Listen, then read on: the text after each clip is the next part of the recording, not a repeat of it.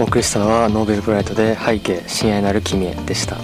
えー、ということで、えー、2023年のプロ野球も早いもので、えー、残すところ、えー、十数試合と、まあ、日程の90%以上を消化し、え、ペナントレースも終わりが近づいてきましたが、え、優勝の行方については、え、セ・リーグでは阪神タイガースが18年ぶり6度目パ・リーグではオリックス・バファローズが、え、3年連続15度目となる3連覇で決めています。ともに貯金は30を超えるなどまさに圧倒的な優勝でしたがそんな両球団の躍進をデータなどから振り返るのはまシーズンが終了した後にまたゆっくりできたらいいなと思っていてじゃあ今月は何を話すのかと言いますと個人的にも話したいテーマがありましてそれがま何かを説明する前に日本ハムの新庄剛志監督がここ数ヶ月で試合後に発言した内容について聞いていただきたいなと思うんですけどえまず7月26日の楽天戦で6回無失点で好投した上原健太投手についてよかったね。テンポもいいし打者のタイミングも外していた。ああいうのは他の投手も見習ってほしい。次に8月5日のソフトバンク戦では6対11で逆転負けした際計11失点した主に伊藤大海投手や立野和明投手と宮内春樹投手らについて打たれた投手たちはテンポが悪すぎて攻撃にリズムが乗っていかないと苦言。そしてその1週間後に伊藤投手が再びソフトバンク戦にと先発し7回無失点の好投で9対0の大勝をするといつも言うようにテンポが良かったら点数が入ってくるからこれが野球の流れ。言ったでしょ？今日はいいピッチングするよって。その翌日も5対3で勝利すると今日もいいテンポでしたね。投手陣がテンポよく投げて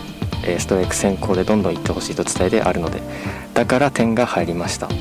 8月17日のロッテ戦ではジェームス・マーベル投手が3回途中から登板し4回3分の1を無失点とロングリリーフで好投。来日初勝利を記録した試合ではねもう少しテンポが速かったら最高ですけどね。2軍でも牽制14回ぐらいやってたから、えー、9月1日のオリックス戦で、えー、今シーズン2度目となる完封勝利を飾った上沢直樹投手についてはフォアボールはないしテンポはいいし伏見君のリードもすごくいいのがまたテンポを良くしてそうすれば野手のリズムも出てきて点数が入って作戦もはまってくれるというところですね。あとはまあ昨日も好投した金村翔馬投手に対してもテンポがいいと話していましたがこのように新庄氏は監督に就任しした当初から、日本ハムの投手陣について、リズムが悪い、えー、野手はテンポが気になるなど常々事あるごとにこの投手の投球テンポについて言及してきました、まあ、野球における、まあ、テンポというのは、まあ、投手が一球一球のボールを投げるまでの、まあ、いわゆる投球感覚のことを指します。アメリカでは、まあ、ピッチテンポと言いますが日本には新庄監督も話すように投手のテンポが速ければ単純にま守備の時間は短くなって、攻撃にもリズムが生まれるという通説が古くから浸透しています。で本当に投手投手のテンポというのは、味方の打線の援護に影響を与えているものなのでしょうか、ま結論から言うと統計学的には、まあ投球のテンポと、まあ援護率には、まあ相関性は全くありません、まあメジャーリーグの場合まあ、昨シーズンに10先発以上した、まあ、投手を対象に、まあ、援護率とピッチテンポの、まあ、相関を分析した結果、まあ、その相関係数は、まあ、0.08でした、まあ、相関係数とは、まあ、値が1やマイナス1に近いほど相関が強く、まあ、0に近いほど弱いと、まあ、されるんですが、まあ、この0.08という数値からも、まあ、ピッチテンポと、まあ、援護の多さには、まあ、相関はありません。まあ、そして NPB の場合も、まあ、先月の14日に、まあ、主に日本のプロ野球を対象としたデータ分析を行っているデルタ社が、まあ、NPB における、まあ、ピッチテンポのデータを公開したこともあり、走者なしと走者ありの場合の投球テンポと、まあ、援護率の相関を調べましたが、まあ、相関係数は走者なしが0.04、まあ、走者ありで0.037と、えー、NPB でも、まあ、相関性は全く見受けられませんでした。まあ、ただ例えばいくら投球間隔が短くてもフォアボールを連発したり、まあ、打ち込まれたりしたら味方が守備についている時間は長くなり、まあ、投球のテンポが語られる際、まあ、必ずしも、ま投球間隔イコール1球ごとのペースという意味ではなく、え守備の時間は、ま短くあるべきだという意味合いも含まれていると思います。しかし、ま守備が長引くことによる攻撃への影響についても NPB の過去10年間を対象に、ま統計的に検証した結果、ま相関は見られませんでした。少なくとも、ま NPB では、ま影響があったとしてもそれは先頭打者がカウントノーボールワンストライクから始まる程度の極めて小さなもので、まあ、16分以上続いた守備の直後に、まあ、攻撃面の成績が若干低下するというデータこそあるんですが、まあ、これはそもそも相手の攻撃時間が長いということは、まあ、知っている失点している可能性が高くて、ま、ビハインドで迎えるケースが多いため、ま、優れたリーフ投手と対戦する割合が増えているからだと推測されます。ま、実際に守備時間ごとのま直後のま攻撃イニング開始時点のま点差がま4分未満であれば0.22点なんですなんですが、ま、4分から8分では0.018分から12分だとマイナス0.3912分から16分はマイナス9.716分以上になるとマイナス2.02と、まあ、守備時間が増えるにつれて、まあ、点差というのは広がっていきます。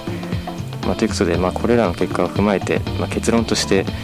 投手が投球テンポを速くすることで味方の攻撃にリズムが生まれ援護が増えるという事実は全体的な傾向を見ても全く見当たりません、えここで、ま一度冷静に考えてみてほしいんですが、まこの定説を認めるということは、ま得点が取れないのは打てないのは味方の投手のテンポが悪いせいという弁解もまかり通ることになりますが、まそんな投手にま責任転嫁させるような完全に野手側の理不尽な思考で、まリスペクトがない指摘が本当に存在していいのでしょうか、ま100歩譲って、ま投手がテンポをよく投げられるように、まあ、打線打線がまたくさん点を取ってあげようとかならまだ分かるんですけど、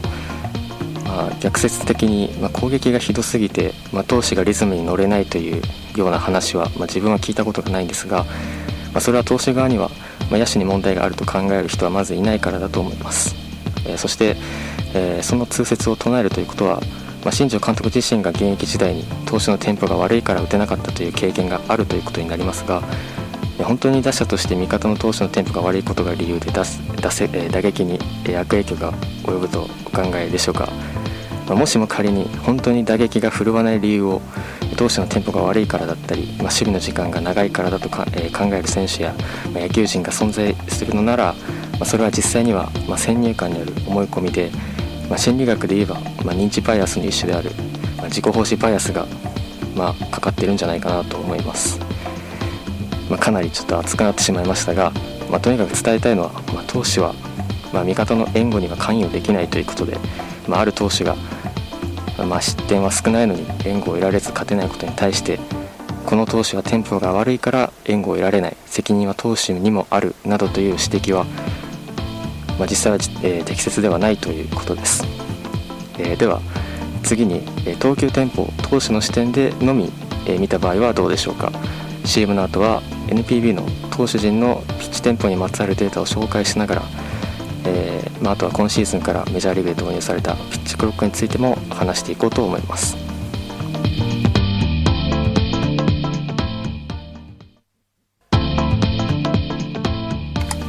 えー、ということで、え今月は野球におけるピッチテンポをテーマに、えここまでは日本の野球界で定説とされる、え投球え投手が、え投球テンポを速くすることで、え味方の攻撃にリズムが生まれて援護が増えるという事実は、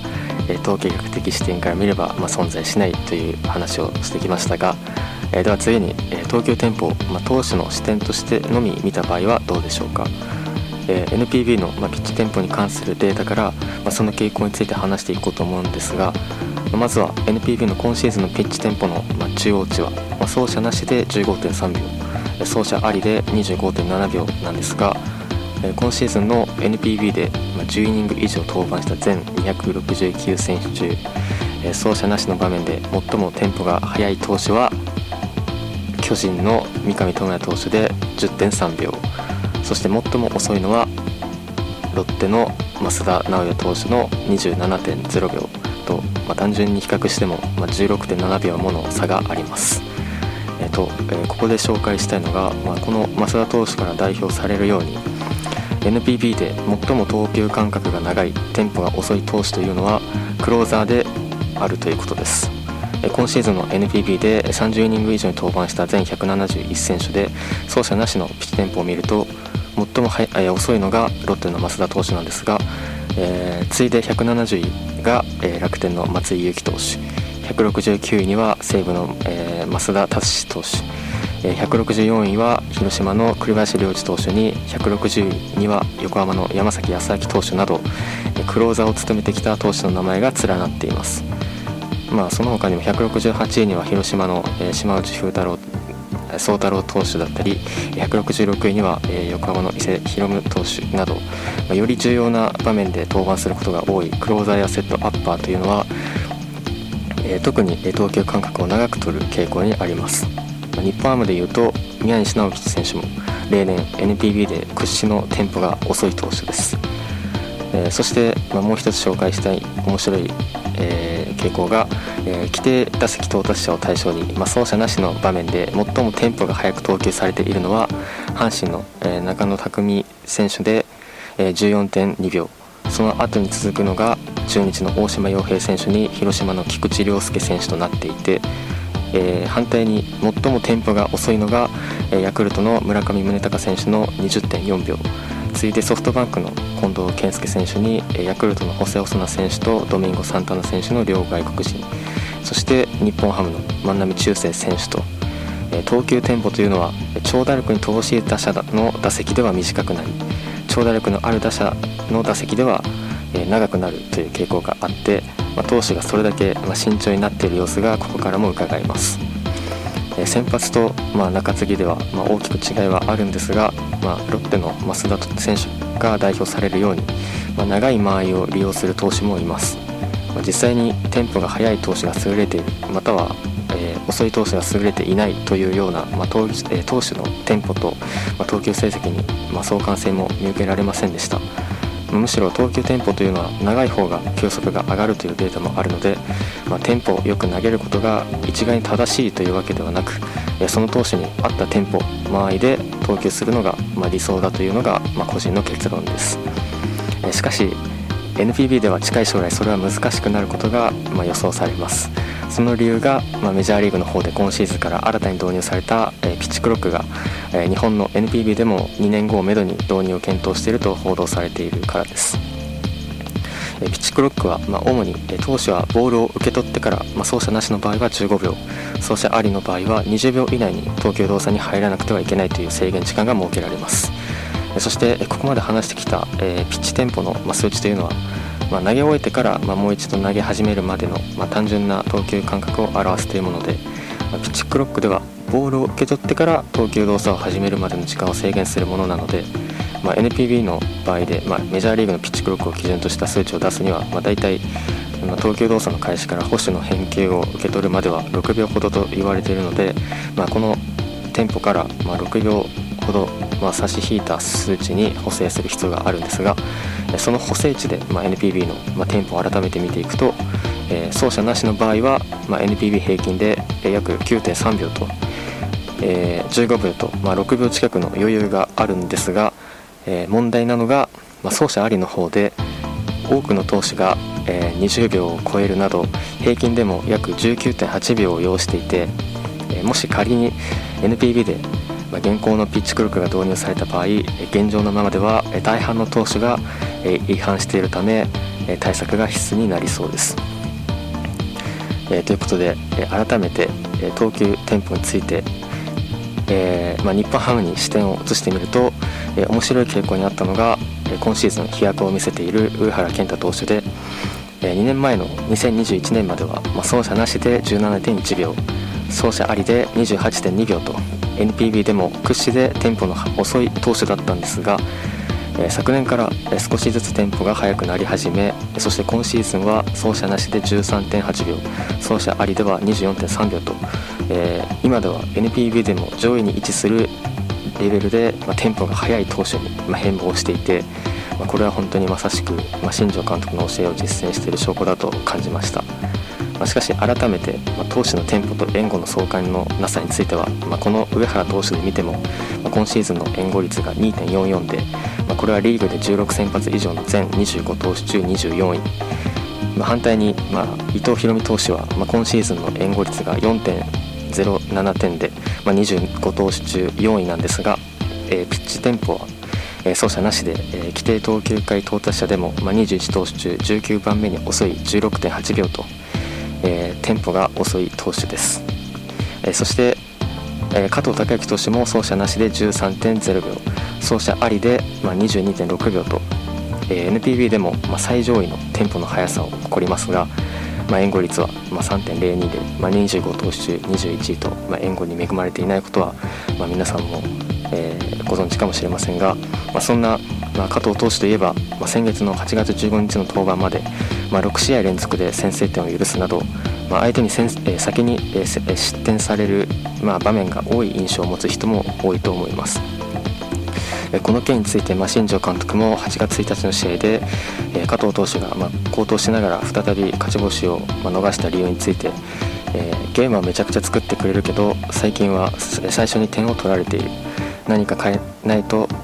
何かを変えないと変わらないかなと話し、え、加藤投手自身も、え、先制点を挙げてしまうとリズムが作れないと反省していましたが、え、しかし、まあ、統計学的に言うと先制点そのものが、ま、有利か否かというのは特にありません、まあ、その理由は、まあ、もちろん、えー、リードしているというのは有利なんですが、まあ、先制点を取ることが有利というよりも、まあ、結局のところその時点でリードしてる側は有利という、まあ、当たり前のことを述べているに過ぎなくて、まあ、仮に先制点を挙げることが試合を勝利する上で有利に働くなら、ま、先制して追いつかれてもなお、ま、有利になるはずですが統計的にはそのような影響は見受けられません。えー、このことからも、ま、先制というのは、まあ、言い換えてしまえば、まあ、単なる同点からの勝ち越し点に過ぎず、まあ、確かに同点からの勝ち越し点も重要ではあるんですが、まあ、特別ではなく、まあ、先制されるあるいはすることは、まあ、他の要素を犠牲にしてまで目指すほどの価値はないということを、まあ、この結果が、まあ、示唆しています。まあ、もちろん野球以外のスポーツだったり、まあ、トーナメント形式になったりすると、まあ、その価値は変わってくるかもしれませんが、まあ、少なくともプロ野球のペナントレースにおいてはそうです。まあ、何が言いたいかというと、まあ、先に点を許すか否かは、まあ、相対的な運の部分も大きく含みますし、まあ、先制を許すか否かにとらわれず、まあ、得点を与えないことだけに、まあ、集中するべきという話でした。まあ、と、まあ、今月はここまで、まあ、否定的な、えー、内容ばかりになってしまっているかもしれませんが、まあ、自分は、まあ、そういった、まあ、主観的な感覚、まあ、いわゆる、まあ、オールドスクールそのものを否定したいわけじゃありません。まあ、ただまあ、データと感性というのは、ま分業されるものではなくて、まあ、連結されて意味をなすものであって、まあ、決して相反するものではありません、まあ、改めて、ま今世の中にあふれる情報量というのは、ま10年前の530倍、ま20年前の6450倍と、ま指数関数的にすごい勢いで増えています、まこのように野球に限らず、まいかなる分野において、ま最適化が進んでいる現代においては、ま常に、ま情報のアップデートは、ま必要不可欠でまあ、客観的な視野を持って、まあ、そうしたデータと感性を照らし合わせて、まあ、最適解を導き出す、まあ、主観と、ま客観を、ま融合させる、ま柔軟性とリテラシーがこれからの監督には特に求められると考えています。まあ、最近では、まあ、中日ドラゴンズで、まあ、立浪和義監督による、まあ、いわゆる令和の米騒動なんてことも報道されましたが、えー、個人的な経験による、まあ、根拠に乏しい、えー、思想に基づいて、まあ、不合理な判断がなされているという事実が、まあ、球団の体質と、まあ、現状を物語ってしまっていると思います。ということで、えー、今回は投手のテンポによる影響についてでしたが、まあ、これだけにとど、まらず、まあ、特に日本の野球界というのはステレオタイプで、まあ、古くからまあルフされたまま、まあ、定着してしまっている常識やセオリーが、まあ、依然としてアップデートされないまま、まあ、存在し続けている印象があるので、まあ、この番組では、まあ、そうした部分に目を向けて、発信していけたらなと思います。えー、ということで、えー、ここまでは野球におけるピッチテンポについて話してきましたが、えー、CM の後はメジャーリーグで今シーズン、まあ、そんなピッチクロックなど、え新たなルールが導入されたことにより大きなムーブメントとなっている盗塁について話していこうと思います。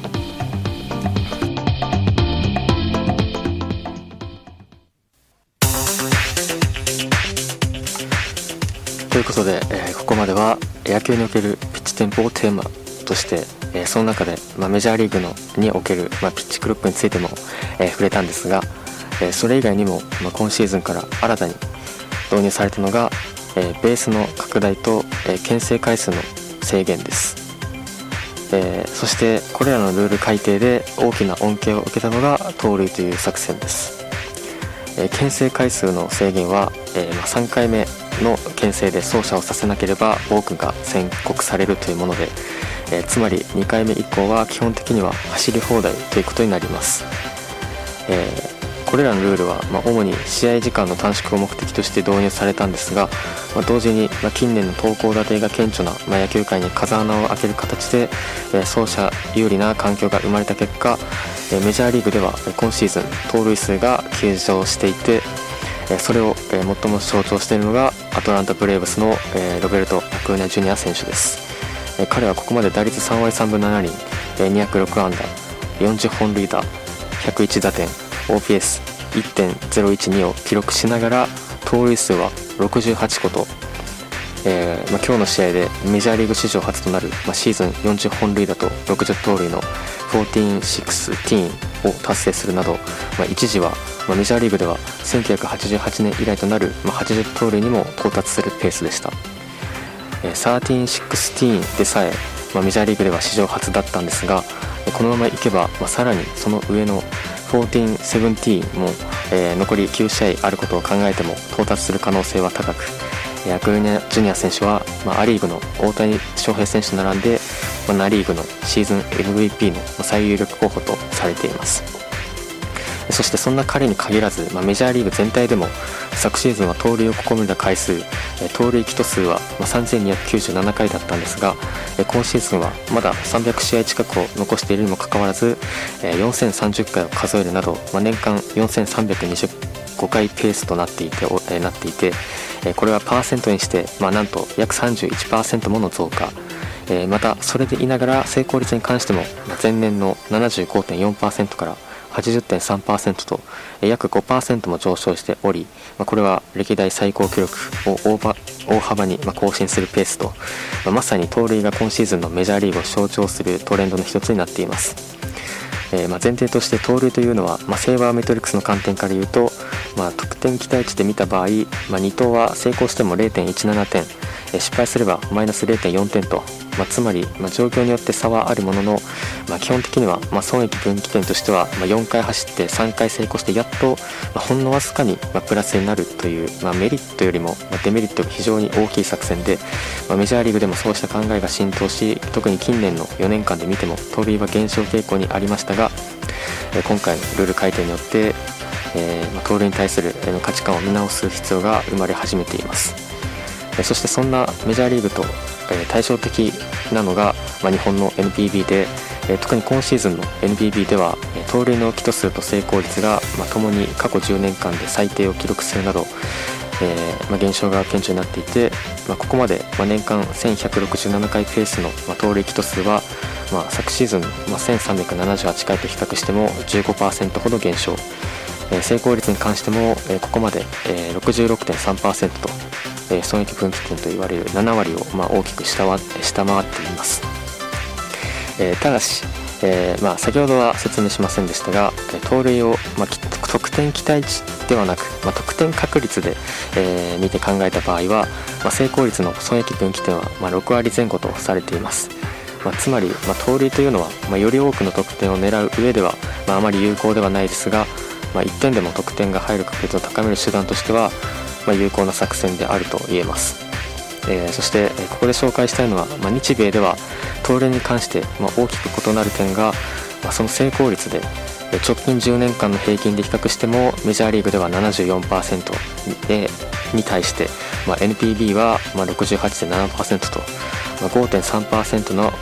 えー、差があって、まあ、今シーズンに至ってはメジャーリーグの80.3%に対して NPB は66.3%と14%もの差が生まれています。ではなぜ日米で盗塁の成功率にはこれほど差が生まれているのか、まあ、それは価値観や文化の違いが大きいです。まずアメリカでは、盗塁盗塁による進塁を許しても、ま、結局はま打者を抑えればいいというスタンスでまあ、例えばよくアメリカから日本に来る外国人投手の、ま、クイックモーションが問題視されるケースを、ま、目にすることが、まあ、ある目にしてきたことがある方も多いと思うんですけど、まあ、実際に今シーズンの NPB で、えー、クイックタイムが、まあ、最も遅い投手はヤクルトのディロン・ピーターズ投手の1.89秒巨人のヨアンダー・メンデス投手の1.84秒と外国人投手の名前が下位に連ねるなど、まあ、苦手にしている選手が多いです。まあ、そもそもクイックモーションっていうのは、まあ、和製英語で、まあ、アメリカでは、まスライドステップと呼び、ま、日本では1950年代に、ま、西鉄ライオンズの、え、三原治監督が最初に考案されたとされ、え、かの、え、野村克也氏も、ま、1972年に、まあ、当時の世界記録となる年間106盗塁で世界の盗塁王の異名を誇った、ま、阪急ブレーブスの福本豊氏を止める作戦として取り入れるなど、ま、メジャーリーグから輸入された技術ではなく、ま、日米で、並行して生まれた文化なので、まあ、クイックに対する意識は、まあ、両者でもかなり差があってまあ、日米通算、まあ、906試合に登板した経験を持つ、ま、五十嵐亮太氏曰く、まあ、プロ野球ではクイックで、まあ、投球を開始した場合、まあ、保守に到達するまでの時間が1.2秒以内を目安にされているそうなんですが、まあ、メジャーリーグの場合はもちろんクイックが得意な投手もいるんですが、まあ、タイムを計測して1.2秒以内とか、まあ、コーチが厳しく指導する光景がは見たことがないと語っていました、ま、なので、ま、メジャーリーグでも今後も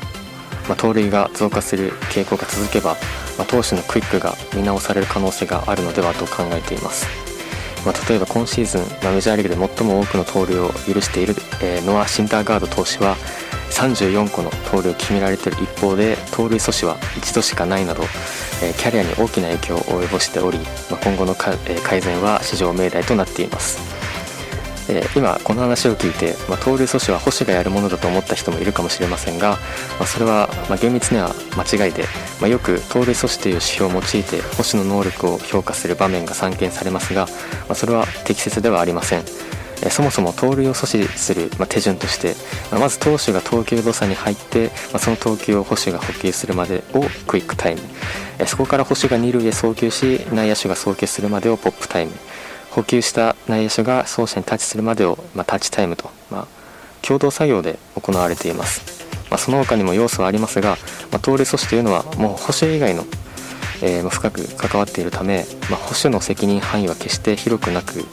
まあ統計的に見ても保守によるポップタイムよりも投手のクイックタイムの方が、まあ全体でのタイムとの相関が高く、まあ盗塁を阻止する上では、えー、重要になっています。まあ、実際に NPB における保守の、まあ、盗塁阻止率の年度相関は年度間相関は、えー、相関係数にして、まあ、0.06と、まあ、かなり低かったです、えー、ちなみに、えー、盗塁基礎数で見ても、まあ、相関係数は0.46と、まあ、それでも低いですが、まあ、若干の相関はありました、えー、そして、えー、この盗塁阻止率について、まあえー、触れておきたいのが、日本ハムのチーム全体の盗塁阻止率が3年連続でリーグ最低となっている点で近年の NPB の盗塁阻止率の平均は大体3割前後で推移していますが今シーズン日本ハムの盗塁阻止率は1割8分4厘と2021年と並んで12球団最下位になっています。この1割8分4厘は11位の阪神でも2割7分4厘なのを考えてもダントツの低さで、投手と保守、まあ、どちらかに問題がどちらに問題があるのか、まあ、具体的な原因は知り得ないんですが、まあ、いずれにしてもチームとしての、まあ、課題として、まあ、何年も、えー、そのままになっているのは事実です、えー、ちなみに攻撃の方でも盗塁による、まあ、得点貢献を示す WSB という指標で日本ハムはマイナス4.8点と、まあ、2年連続で12球団最下位。え、まあ新庄監督が昨日の試合の後に、まあ、盗塁する人ってすごい俺盗塁に興味ないから盗塁にと、まあ、笑いながら話していたそうですが、まあ、盗塁に限りませんが、まあ、走塁によって最も重要なのは、まあ、アウトにならないことであり、まあ、それは走力よりも判断による面が大きいです、まあ、才能と選択において、まあ、選択できる部分で遅れを取っている間は、まあ、優勝しか目指さないという言葉も虚しく響きます。まあ、あとは、まあ、よく保守の守備について、えー、語られる際、まあ、ポップタイムの他に、まあ、肩の強さもよく取り上げられますが、盗塁阻止において、まあ、より相関が高く重要なのは送球の正確性なので、まあ、保守をま評価する際に、まあ、強肩か否かは、まあ、そこまで考慮する必要は、実際はないです。えー、ということで、え、盗塁阻止率に代わる、まあ、新指標が、えー、今年の4月にえー、アメリカのメジャーリーグが運営するデータサイトの、まあ、ベースボールサーバントで、まあ、公開されたんですが、まあ、その話は、えー、また今度にしたいと思います。えー、ということで、えー、ここで、まあ、エンディングの前に、えー、1曲かけたいと思うんですが、えー、この曲は、え、昨日行われた楽天戦で、えプロ野球史上、え79人目となる、え通算200盗塁を達成した、え日本ハムの中島拓也選手が使用していた登場曲で、えーまあ、北海道札幌出身の歌手として活動する、まあ、自分の先輩でもある、まあ、佐藤浩大さんの楽曲で「ラン。